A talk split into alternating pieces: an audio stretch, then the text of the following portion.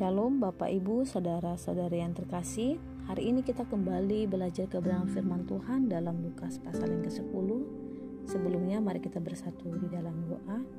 Terima kasih Tuhan kami bersyukur atas kasih-Mu yang terus menyertai kami. Dan sebentar kami mau belajar sebagian dari kebenaran firman-Mu berkati setiap hati dan pikiran kami. Agar kami bukan hanya mendengar melainkan menjadi pelaku-pelaku firman Allah. Kami berdoa dalam nama Tuhan Yesus. Haleluya. Amin. Bapak Ibu saudara-saudari yang terkasih, pada pagi hari ini kita akan membahas satu tema di dalam Lukas pasal 10 ayat 25 sampai ke 37 yaitu tentang orang Samaria yang murah hati. Demikianlah firman Tuhan. Pada suatu kali berdirilah seorang ahli Taurat untuk mencobai Yesus. Katanya, "Guru, apa yang harus kuperbuat untuk memperoleh hidup yang kekal? Jawab Yesus kepadanya, apa yang tertulis dalam hukum Taurat? Apa yang kau baca di sana? Jawab orang itu, kasihlah Tuhan Allahmu dengan segenap hatimu, dan dengan segenap jiwamu, dan dengan segenap kekuatanmu, dan dengan segenap akal budimu, dan kasihilah sesamamu manusia seperti dirimu sendiri. Kata Yesus kepadanya, jawabmu itu benar, perbuatlah demikian, maka engkau akan hidup. Tetapi untuk membenarkan dirinya, orang itu berkata kepada Yesus, "Dan siapakah sesamaku manusia?" Jawab Yesus, "Adalah seorang yang turun dari Yerusalem ke Yeriko. Ia jatuh ke tangan penyamun-penyamun yang bukan saja merampoknya habis-habisan, tetapi yang juga memukulnya, dan yang sesudah itu pergi meninggalkannya setengah mati." Kebetulan ada seorang imam turun melalui jalan itu. Ia melihat orang itu, tetapi ia melewatinya dari seberang jalan. Demikian juga seorang Lewi datang ke tempat itu. Ketika ia melihat orang itu, ia melewatinya dari seberang jalan. Lalu datang seorang Samaria yang sedang dalam perjalanan ke tempat itu, dan ketika ia melihat orang itu, tergeraklah hatinya oleh belas kasihan. Ia pergi kepadanya, lalu membalut luka-lukanya sesudah ia menyiraminya dengan minyak dan anggur. Kemudian ia menaikkan orang itu ke atas keledai tunggangannya sendiri, lalu membawanya ke tempat penginapan dan merawatnya. Keesokan harinya ia menyerahkan dua dinar kepada pemilik penginapan itu katanya, rawatlah dia dan jika kau belanjakan lebih dari ini, aku akan menggantinya waktu aku kembali. Siapakah di antara ketiga orang ini menurut pendapatmu adalah sesama manusia dari orang yang jatuh ke tangan penyamun itu? Jawab orang itu, orang yang telah menunjukkan belas kasihan kepadanya. Katanya kepadanya, pergilah dan perbuatlah demikian. Nah, penjelasan dari firman Tuhan pada pagi hari ini yaitu mengenai suatu kali Bapak Ibu, seorang ahli Taurat yang datang bertanya kepada Yesus bagaimana hal apa yang harus dia lakukan untuk memperoleh hidup yang kekal Bapak Ibu. Dan sekalipun kita tahu dari awal firman Tuhan ini sudah menyatakan bahwa dia datang bukan untuk niat yang baik Bapak Ibu melainkan dia ingin mencobai Yesus Bapak Ibu.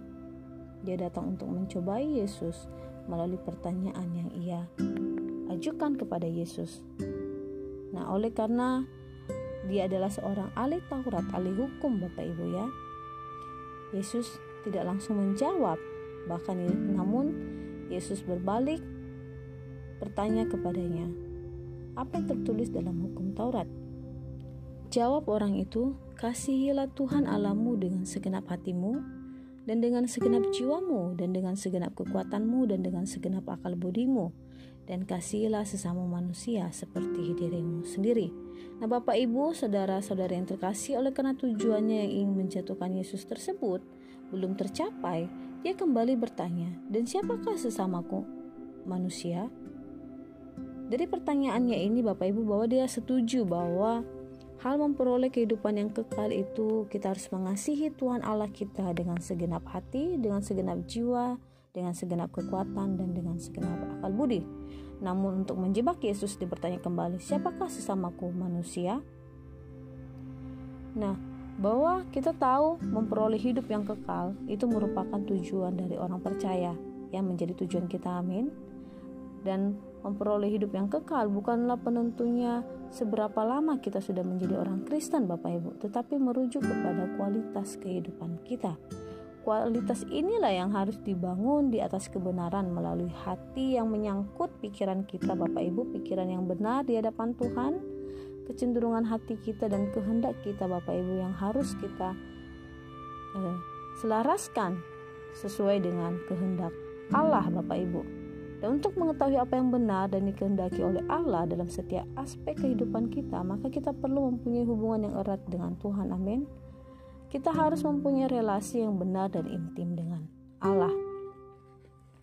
Nah, kasih kita kepada Allah bahwa kita sebagai orang Kristen kita harus mengasihi Tuhan dengan segenap hati kita Bapak Ibu jiwa, kekuatan dan dengan segenap akal budi kita Bapak Ibu dan di sisi lain yang hal yang penting juga adalah bahwa kita juga harus mengasihi sesama kita seperti diri kita sendiri Waktu kita mengasihi orang lain harus seperti diri kita sendiri, sebagaimana kita mengasihi diri kita, demikian juga kita harus mengasihi sesama kita, Bapak Ibu.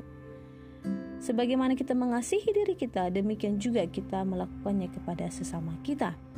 Kita ingin dikasihi, maka kita terlebih dahulu harus mengasihi.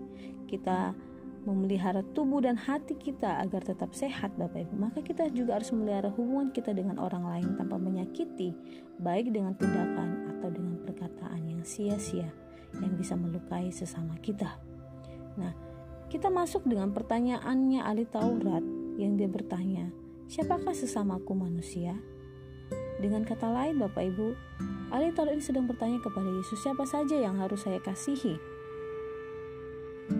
Siapakah sesamaku, manusia? Namun Tuhan Yesus menjawab melalui perumpamaan, yaitu ada seorang yang turun dari Yerusalem ke Yeriko. Seorang yang menjadi korban penyamun ini, Bapak Ibu, tidaklah diberitahukan identitasnya. Namun yang jelas, ketika ia dirampok, dipukul hampir mati lalu ditinggalkan di jalan Bapak Ibu. Dan setelah itu Yesus melanjutkan ceritanya bahwa tidaklah lama kemudian lewatlah seorang imam namun mengabaikan korban perampokan tersebut. Dan kemudian lewatlah juga seorang Lewi yang mengabaikannya Bapak Ibu. Tetapi orang ketiga yang lewat dari jalan itu berbeda dengan reaksi imam dan Lewi yang mengabaikan korban perampokan tersebut Bapak Ibu melainkan orang ini melihat korban itu dengan belas kasihan yang membantu orang tersebut dan mengabaikan kesibukannya dengan menolong dan membalut lukanya, memberikan perawatan dan penginapan, bahkan ia membayar penginapan korban tersebut, Bapak Ibu. Dan siapakah orang tersebut? Yaitu dia adalah orang Samaria. Mendengar hal ini, pastilah terkejut ahli Taurat dan para dan para pendengar Yesus pada saat itu. Karena bukan orang Yahudi, imam maupun Lewi yang menolong yang menjadi pahlawan dari kisah yang Yesus sampaikan, melainkan itu adalah orang Samaria yang mereka benci Bapak Ibu orang Yahudi yang benci kepada orang Samaria. Yesus tidak langsung menyatakan siapa sesama itu dan tindakan yang seharusnya dilakukan terhadap sesama. Melainkan Yesus bertanya kembali, siapakah di antara ketiga orang ini menurut pendapatmu adalah sesama manusia dari orang yang jatuh ke tangan penyamun itu? Jawab orang itu, orang yang telah menunjuk, menunjukkan belas kasihan kepadanya. Dan orang uh, ahli Taurat ini enggan untuk menjawab orang Samaria karena orang Yahudi membenci orang Samaria, Bapak Ibu. Dan kita bisa melihat bahwa dari perumpamaan yang Yesus sampaikan ini, ini bisa juga dinyatakan perumpamaan yang anti rasis Bapak Ibu. Nah, dari kisah ini Bapak Ibu saudara-saudari yang terkasih, Yesus bukan hanya menekankan bagaimana dan kepada siapa saja kasih itu ditujukan, melainkan fokus utama dalam kisah ini adalah bagaimana memperoleh hidup yang kekal. Seperti yang saya katakan sebelumnya bahwa kehidupan yang kekal harus menjadi tujuan kita sebagai pengikut Kristus. Amin. Memperolehnya bukan ditentukan seberapa lama kita sudah menjadi orang Kristen, melainkan melalui kualitas dan mutu hidup kita di dalam perjalanan kita sebagai anak-anak Allah. Kualitas hidup yang berkenan kepada Allah yaitu jikalau kita menyerahkan hidup kita secara total kepadanya yang menyangkut hati, jiwa, kekuatan, dan akal budi kita Bapak Ibu agar kita hidup taat dan membangun persekutuan yang erat dengan Allah. Dan situasi kita saat ini Bapak Ibu di masa-masa sulit ini karena pandemik ini Bapak Ibu mengajarkan kita bahwa mari kita memiliki hati yang terus melekat kepada Tuhan amin. Membangun hubungan yang erat dengan Tuhan melakukan segala sesuatunya sesuai dengan kehendak Tuhan. Dan hal yang paling terpenting bahwa kita sebagai anak-anak Allah mari kita terus membangun hubungan yang dekat dengan Tuhan. Dan hal yang terpenting yang lainnya itu juga adalah berbicara mengenai selain kita mengasihi Allah kita juga tidak lupa bahwa kita juga harus mengasihi sesama kita manusia. Amin. Kita harus mengasihi sesama kita. Selain kita membangun hidup yang benar-benar mengasihi Tuhan, kita juga harus membangun diri kita untuk mengasihi sesama kita. Sesama di sini sudah jelas dari perumpamaan yang Yesus sampaikan Bapak Ibu, yaitu adalah semua orang, bukan hanya orang-orang tertentu, Bu. Apakah itu keluarga kita, bukan hanya keluarga Bapak Ibu, saudara, atau orang yang kita kenal atau orang yang baik kepada kita, tetapi orang yang tidak dikenal pun Bapak Ibu. Bahkan itu jikalau itu adalah musuh kita atau orang yang menyakiti kita, Allah mengajarkan kita untuk tetap mengasihi. Amin. Mengasihi di sini bukan hanya bicara mengenai perkataan, tapi kita belajar dari sikap dari orang Samaria tersebut Bapak Ibu orang yang tidak dia kenal dia tetap mengasihi Bapak Ibu. Dia menolong. Itulah bukti dari dia mengasihi. Ada tindakan.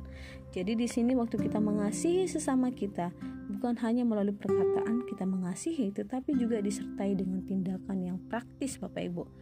Jikalau kita melihat sangat tepat sekali dengan situasi kita saat ini Bapak Ibu saudara-saudara yang terkasih kita dalam situasi yang sulit perekonomian yang makin memburuk tapi itu tidak menutup mata kita untuk melihat sekitar kita orang-orang yang sedang membutuhkan marilah kita menunjukkan belas kasihan kita dengan hal apa yang bisa kita bantu terhadap sesama kita Bapak Ibu dan berkiranya melalui kebenaran firman Tuhan ini kita menjadi orang-orang Kristen yang tidak hanya mementingkan hubungan kita dengan Tuhan, tetapi juga hubungan kita dengan sesama Bapak Ibu.